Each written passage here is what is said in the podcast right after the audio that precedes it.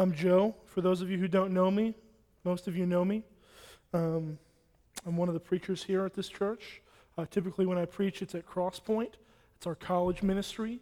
Um, just so you know, uh, I'm going to be very forward with you this evening. It's my style. And uh, I'm going to treat you like college students. I'm going to speak to you the same way I speak to them, just so you know. So it might come off a little harsh, uh, and it is. Um, and it's real forward and direct. um, a little bit about me, if you don't know me, uh, I'm from here. I'm from Nacogdoches. Uh, I've been going to this church for a long time. Uh, I went to this youth group before it was called Refuge. It was called something else that doesn't matter. Um, that was a long time ago. Um, uh, I used to be a drug dealer, used to be a cocaine addict, um, and I sold drugs and still went to this youth group here, this church right here which might strike you as odd, but that happens.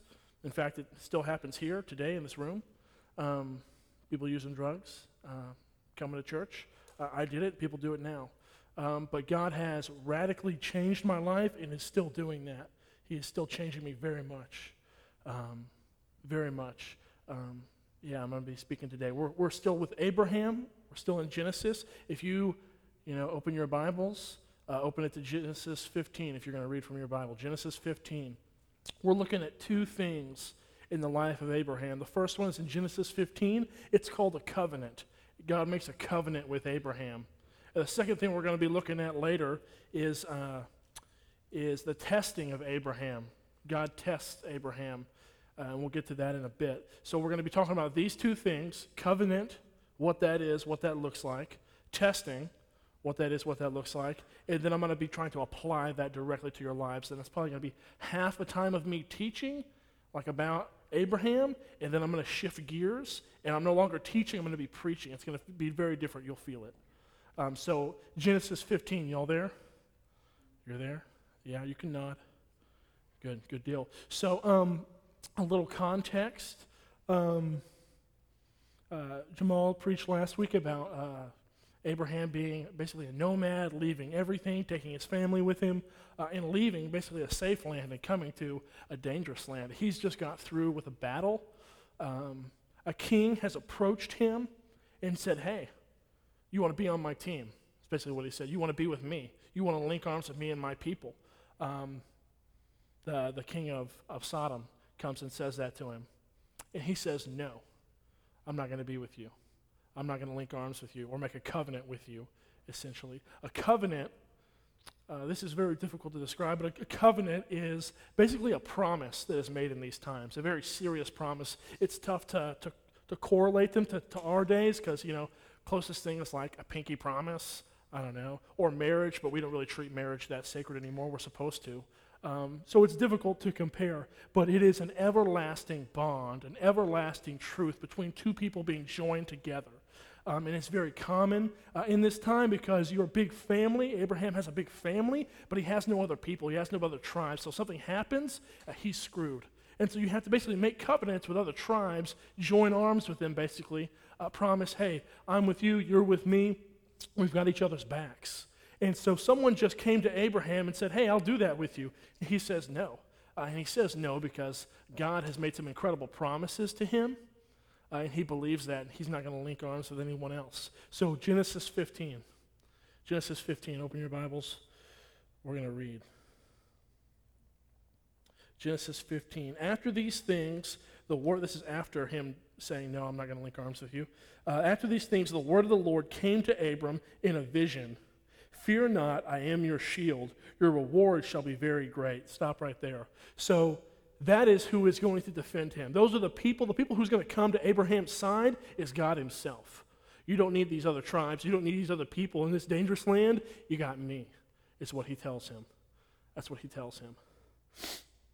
All right, verse 2. But Abram said, uh, O Lord God, what will you give me? For I continue childless.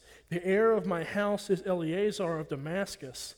Uh, and Abram said, Behold, you have given me no offspring and a member of my household will be my heir. Stop there. So, so he's worried because he's got family, but he doesn't have any direct children of his own. So God's made these promises about a family, about a land, about this blessing, but he doesn't have any children to give it to. Um, imagine God telling you He's going to bless you with all this land, all this money, and it'd be like, who am I going to give it to? I don't have anybody. If you didn't have a child, if you didn't have, you know, you're going to die, and who's going to get it? Nobody. Somebody else. Um, evidently, he doesn't care about this other person, Eliezer. Um, uh, uh, verse, uh, verse 5, excuse me. Verse 4 And behold, the word of the Lord came to him This man shall not be your heir, your very own son shall be your heir. And he brought him outside and said, Look toward heaven and number the stars, if you're able to number them.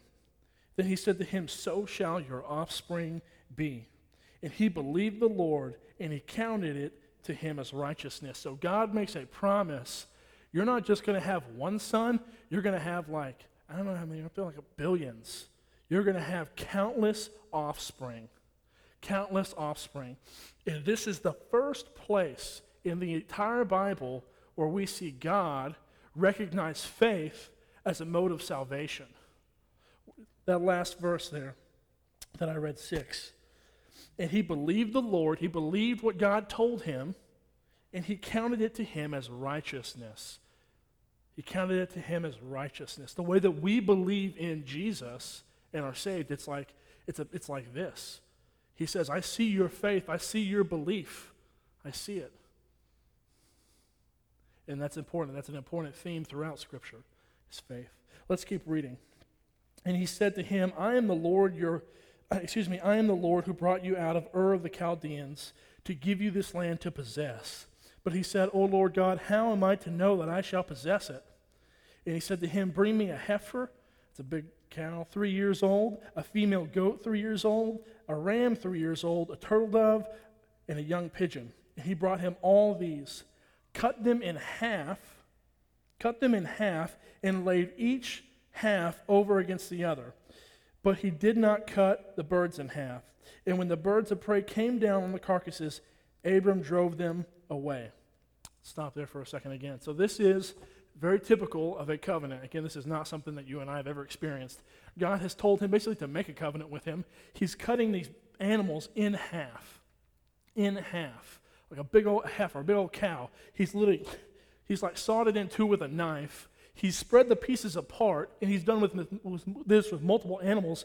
Um, and typically, what you would do when two men would make a covenant for each other's tribes, uh, after you've done this, you would walk between the pieces. All the blood is just everywhere, uh, all the guts is just everywhere. And they would make promises to each other. They would make this promise just covered in blood. Um, and walking in the midst of it. It's pretty gross, but that's their world. That's the world they lived in. It's the world they lived in. So Abraham has done this. He's cut the pieces. Okay, now he's waiting. It says even he's been waiting so long, birds have come down to eat uh, the animals. He drives them away. Let's keep reading. Let's keep reading. Verse 12 As the sun was going down, a deep sleep fell on Abram, and behold, dreadful and great darkness fell on him. Then the Lord said to Abram, Know for certain that your offspring will be sojourners in a land that is not theirs and will be servants there, and they will be afflicted for 400 years. But I will bring judgment on the nation that they serve, and afterward they shall come out with great possessions. As for you, you shall go to your fathers in peace, and you shall be, be buried in a good old age. And they shall come, at, come back in the fourth generation, for the iniquity of the Amorites is not yet complete. When the sun had gone down and it was dark, behold, a, a smoking fire pot, so a pot that's got smoke coming out of it, and a flaming torch passed between the pieces. On that day, the Lord made a covenant with Abram, saying, To your offspring I give this land, from the river of Egypt to the great river, the river Euphrates, uh, the land of the Canaanites, the Kenizzites, the Kadmonites, and a bunch of other ites that don't matter. Um, so instead of Abram and another man walking through these pieces, Abram doesn't walk through it at all. God makes it. He is this, he's this symbol of smoke and fire, and he is moving through these pieces and speaking this promise. So he actually doesn't even make the, he makes the promise to Abram, uh, but Abram's not, doesn't have to hold up on it. Um, he's not a part of it. He just experiences it and receives this promise um, without having to be held accountable. It's very interesting. God makes a promise essentially to himself uh, that I will bless you, is what he does. So he sees his faithfulness and then he blesses him and makes a covenant. This is a very serious promise. Um, and this promise is carried out throughout the rest of this entire book, all the way down here to the bottom. Um, that, this promise we just read, it's carried all the way through. Uh, all the nations being blessed, I mean, that's us. Uh, Abraham is a Jew. No one in this room is a Jew, I'm sure. I'm pretty sure. Um, but we are blessed, and God has, through a series of uh, very crazy events, blessed the entire world with Jesus. Um, he has. He has. He's blessed us. So we see here God being faithful, making incredible promises. We see faith, belief being credited as righteousness. That's important. So God looks at Abram's faith and says, Yes, this is what I want. This is what I desire. And it's just faith. He didn't do anything, he just believed it. He just believed it. All right, now we're going to jump over. Jump over to chapter 22. Chapter 22 of Genesis. So, uh, at this point in the story, chapter 22 here, um, this is towards the end of Abraham's life. Uh, Abraham was like 100 years old, by the way, when he finally had a son. His name was Isaac. He had one child. His name was Isaac. He finally, finally had a son. He did. He was faithful. He believed, and God was good on it. He was good on his, his promise, on his word. Um, and God, in this chapter right here, we're about to read, tests him. He tests his faith. And this is important as well. He tests his faith.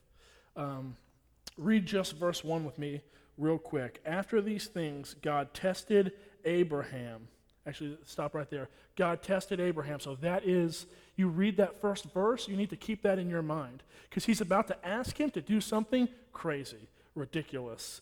Um, and keep in mind that when God asks him of it, he doesn't want him to actually do it. It is just a test. In no way does he want him to really do it. He is testing his faith. That's what he's doing. Let's read this. We're going to read. Uh, Let's read through some of this.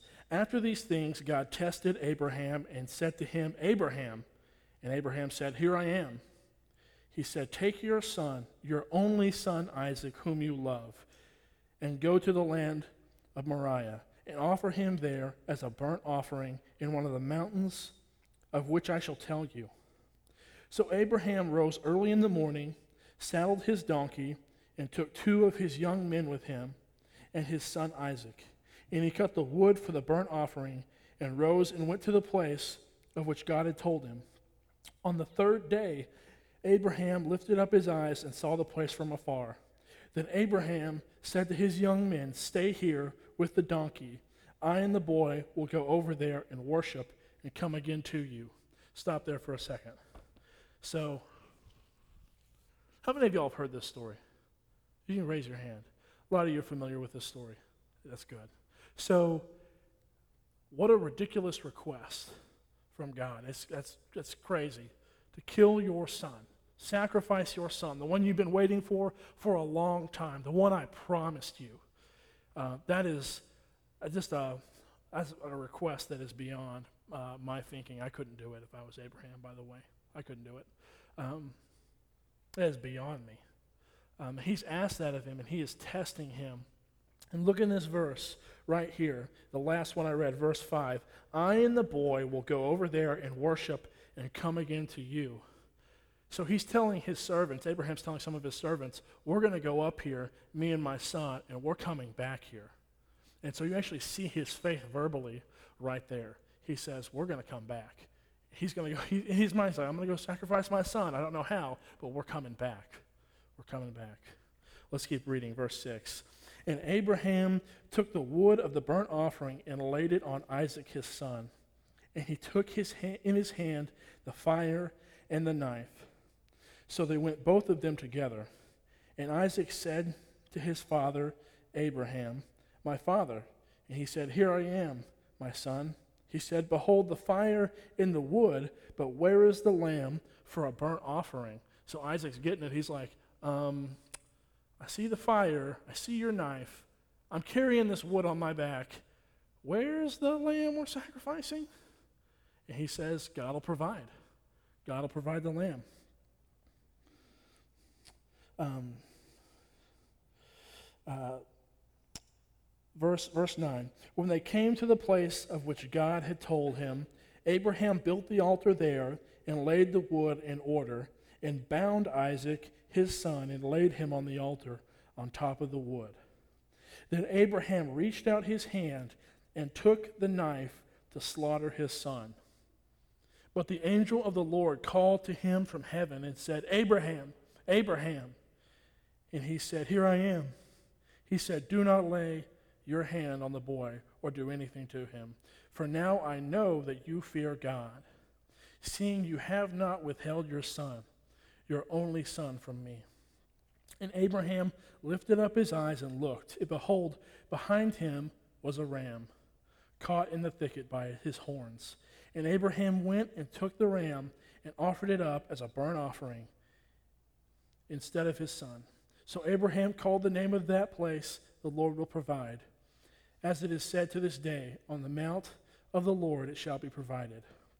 And the angel of the Lord called to Abraham a second time from heaven and said, By myself I have sworn, declares the Lord, because you have done this and have not withheld your son, your only son. I will surely bless you, and I will surely multiply your offspring as the stars of heaven and as, and as the sand that is on the seashore. And your offspring shall possess the gate of his enemies.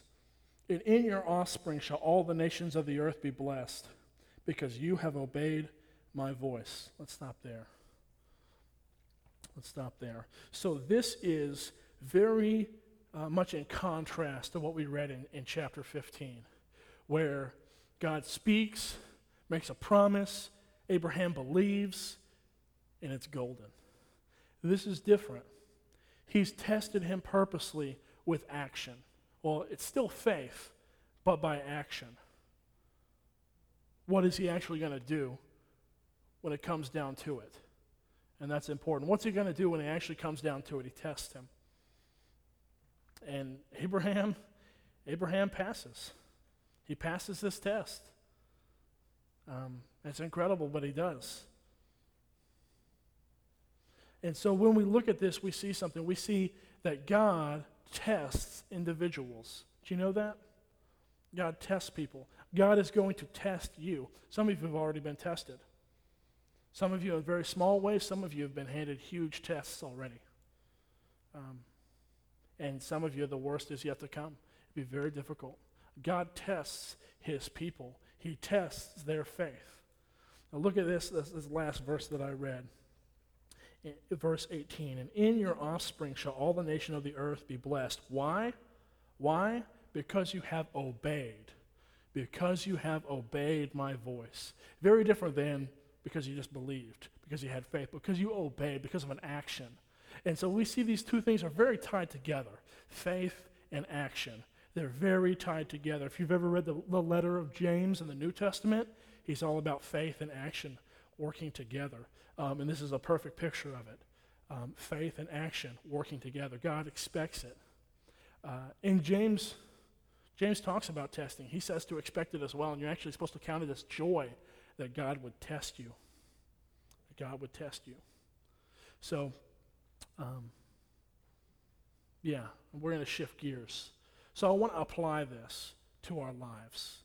Um, when we look at this, there are a lot of similarities of this story between like this and Jesus and the cross. Has anybody ever noticed that?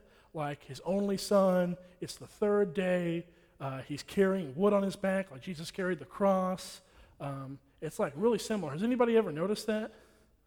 Yeah, a few people. Um, it's a common teaching that this is like a foreshadow, a foreshadow of what's to come, um, which is very true. It's a foreshadow of what's to come. But when Moses wrote this, um, nobody knew who Jesus was. Nobody knew who Jesus was. Uh, and many people weren't even expecting Jesus, something like Jesus would happen. Um, he's writing it to a people who are in the midst of having, uh, midst of a huge trial um, and they're on they're failing. They actually fail. The people while he's writing this, they, they fail hard. Um, and so there's an application that, that doesn't have anything to do with, with foreshadow, but has everything to do with here and now for the Israelites when Moses wrote this. It has to do with action. And it is two things that we pull away from that that God is faithful, God is faithful, and he will test you. That's what Moses wanted the people to know, and that's what we need to know as well. God is faithful, and God will test you. He wants you to be faithful as well. Question is, are you? And that's what we're going to talk about right now. Are you faithful? You've been tested. Did you pass? Did you fail?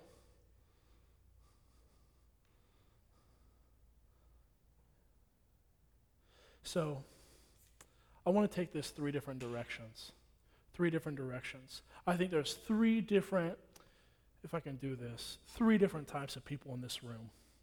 There are three different types of people. The first group I want to talk to are the people who are faithful. You have been tested and you have been faithful. Um, and you get tested every week. I'm not talking about science and math. You get tested every week with temptations that come your way, um, with problems that come up in your house, and you're faithful. You believe in God. You trust in God to provide. You trust that God is good. Um, you face temptation. Some of your friends are using drugs, they're going to parties, and you're, you're steering away from it. And you're walking away saying, No, that's not for me. And you're faithful. I want to encourage you to continue in that path. I continue to be faithful.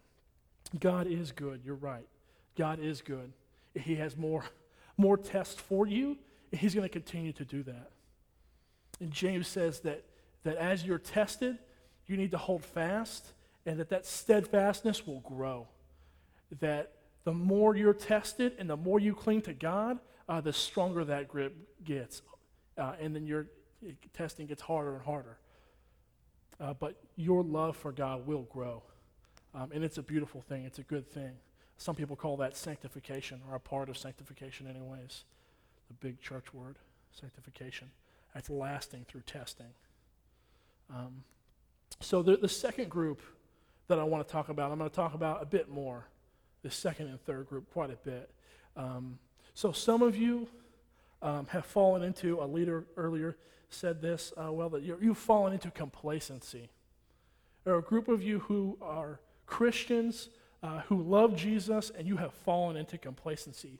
Uh, you got high on Jesus over the summer at summer camp, or uh, you were nailing stuff to the cross at that big at that meeting with all the other stuff. Um, and the things you nailed to the cross, like I'm not going to look at porn anymore, and you've gone right back to it. I'm going to stop drinking and going to parties, and you've gone right back to it. And you've gotten complacent. You have gotten complacent, apathetic. You've let your faith slide. You've let it become something less. And that's not okay. That's not appropriate. It's not good in any way.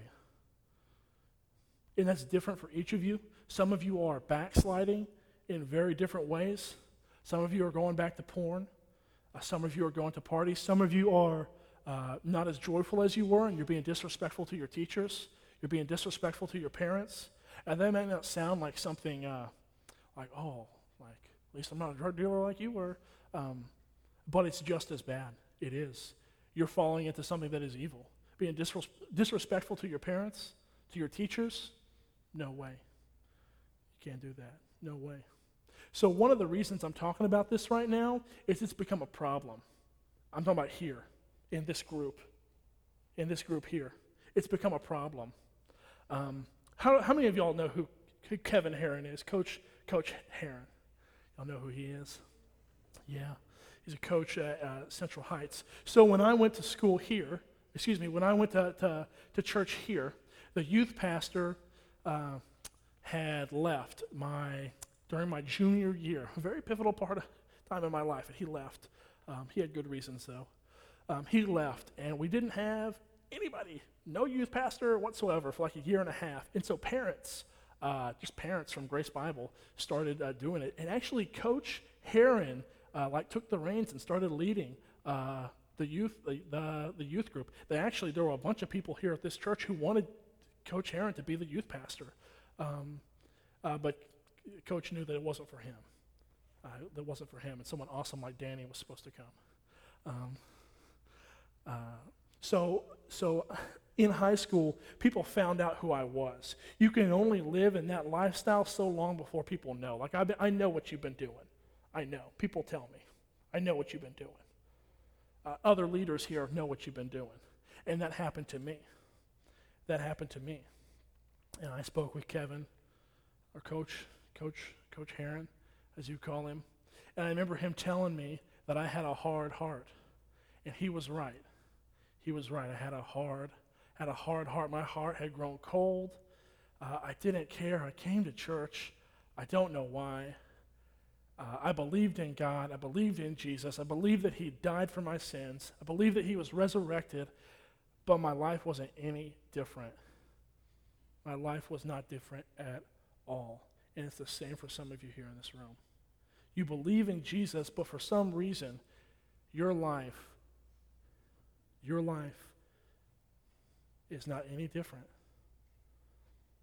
So I'm going to start speaking to the third group, the third group of people in this room. So we've got the faithful, the complacent who need to stop backsliding, and people who are in this third group. And I'm going to tell the people in the third group what I wish actually Coach Heron would have told me, something that I did not realize, and something that's very difficult to say. Um, if you are walking in darkness, walking in sin. You're continually getting high, getting drunk. Uh, you're, you're walking in sexual sin.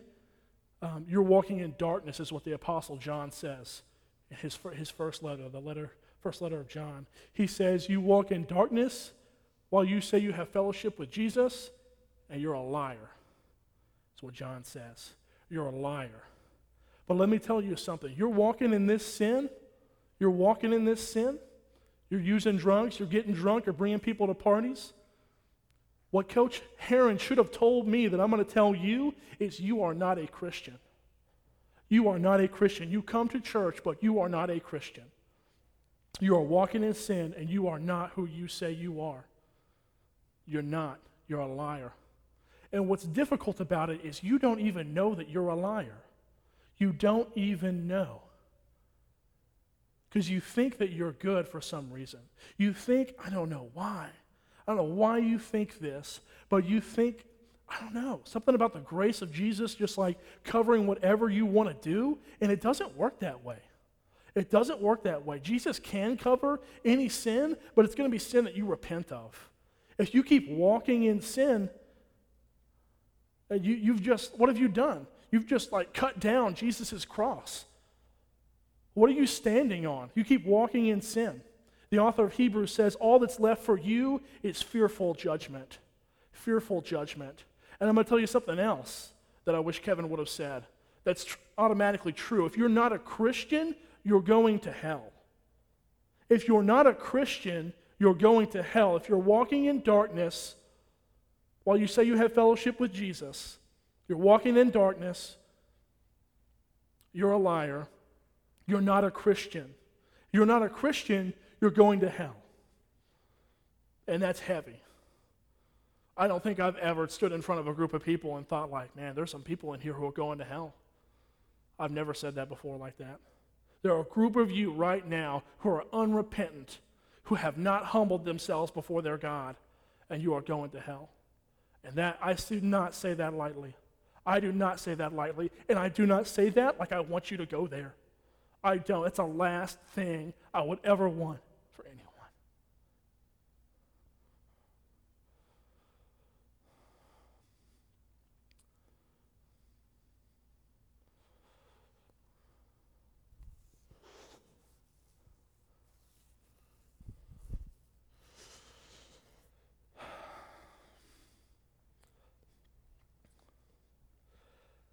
I was um, I was trying to think of an analogy I don't normally use analogies. And today, I have, I have this, this little boy, little six month old boy, and I was trying to feed him, feed him uh, some baby food, and he refused to eat. He refused to eat. He wouldn't, and I'd let him alone. I'd let him alone. I'd let him play. I'd come back and be like, okay, you hungry now? I'm going to try and feed you. I'm going to try and feed you. And he would, he doesn't, no. He refused to eat. And I let him alone, let him play, let him try and feed himself. I gave him some little, uh, little things he can eat, and he didn't really eat those either. It's like that here. It's like that here. You come here, but you're not getting fed. Danny's trying to feed you, and you're not being fed. The worship team's trying to lead you in worship, but you don't worship. That's actually the easiest way to tell. I can see, I see you goofing off during worship. It's quite obvious who you are. You don't worship God for a reason. You goof off during worship for a reason because you, you don't believe in God. You don't have faith in God. You don't actually love God. Otherwise, if you knew who God was, you'd worship Him here at Refuge. You'd worship Him. It's that simple. But you don't. Let me, let me finish my analogy. So, my son, he wouldn't, he wouldn't eat, and then he just, I see him make this face. He goes, like this, and I'm like, oh, okay. So he's pooping. Makes oh. And he diarrheas everywhere. Everywhere. It's just come out the front, it's just everywhere. I take the little table off, and I'm just like, it's the worst I've ever seen. I've gotten a lot of crap all over me cleaning up my son, uh, and it's the worst I've ever experienced. It, it made me angry. I was just like, oh my gosh, why is there crap everywhere? Was everywhere. And you want to know something? I take that, that table off, and he grabs a handful of it, like he's going to eat it. And I'm like, no, it's like trying to feed you food, trying to feed you food, and then you want to eat crap. And that's what some of you are doing in here. That's what some of you are doing here. Some of you can laugh at that, and others you're laughing and you're eating crap. You're trying, we're trying to feed you life, trying to feed you Jesus, and you're literally eating handfuls of diarrhea dookie. You are. I'm serious. I'm serious. D- Danny and I were at a conference last week, and we were poking fun at a pastor's analogy uh, and Danny said, every, every analogy breaks down. Every analogy is like goofy and it breaks down. Here's where this analogy breaks down. My son's not responsible. He's six months old. I'm responsible for my son. But you're responsible for you. My son doesn't know any better. He doesn't even know how to eat food. He's not old enough. You do. You're responsible. You're old enough. And to think you can just walk around and do whatever you want. You can talk to your teachers how you want. You can talk to your coaches how you want, your parents how you want. You think you can use drugs and be a Christian? You're wrong.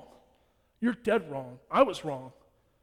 I may sound like I'm very judgmental, but I'm, free, I'm speaking from a place of experience. All those things I listed earlier, I've done.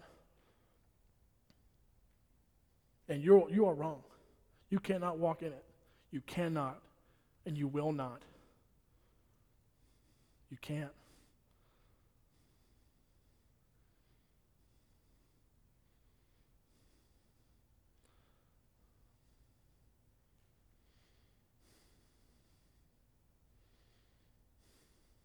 Um, tonight's going to be a little different when we end. Um, Brandon's going to come up in a bit. He's going to lead worship by himself, um, so it's a little quieter.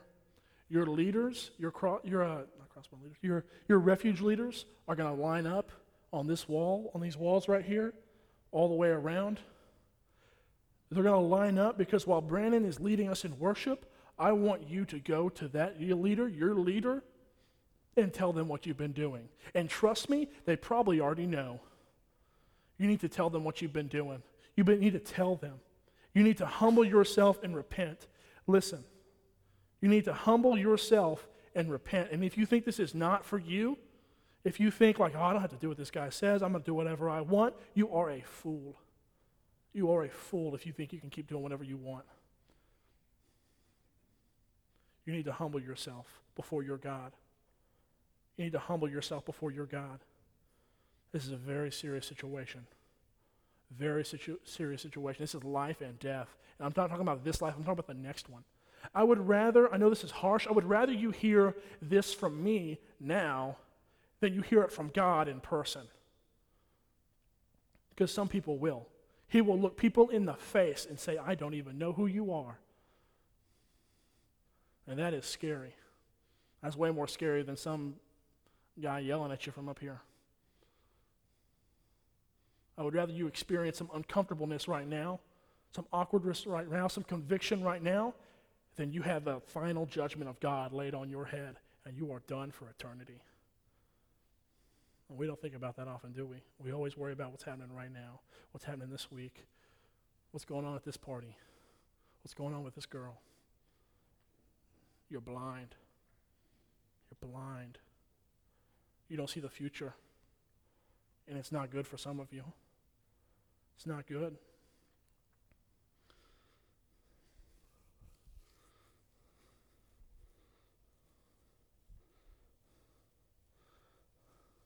I know my, this is harsh. It comes across as rough. Um, but I feel like a lot of times you guys get the easy stuff. You get to hear about God's love. You get to, you get to hear the gospel week after week. I don't know how many weeks you're going to hear it and you don't listen and you don't act on it.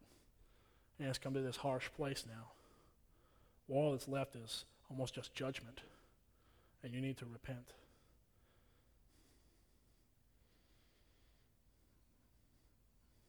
God still does love us.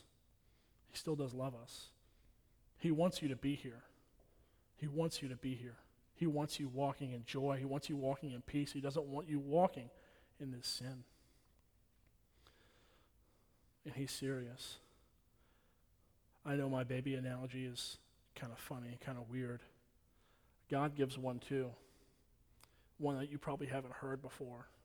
It's in Ezekiel. And it's actually much more intense than me. God's far more intense than I am. It's very intense. He calls us a newborn baby thrown to the side of a road, covered in blood. That's what he calls it in Ezekiel. Everyone walks by the baby, and no one cares. They didn't even cut the umbilical cord. The baby's screaming. No one cares. And the baby's wallowing in blood. That's the depiction that God gives in Ezekiel. And then he says, he comes to the baby and picks it up and says, Live! Live! That's what he says to the baby. That's far more intense than my baby analogy. Baby wallowing blood, and he screams at the baby, picks it up and says, Live! Live! That's how he feels about you in this room. You are wallowing in blood, and He wants you to live. And right now, you are walking down this path that is dark, that is leading nowhere, nowhere good. He wants you to live.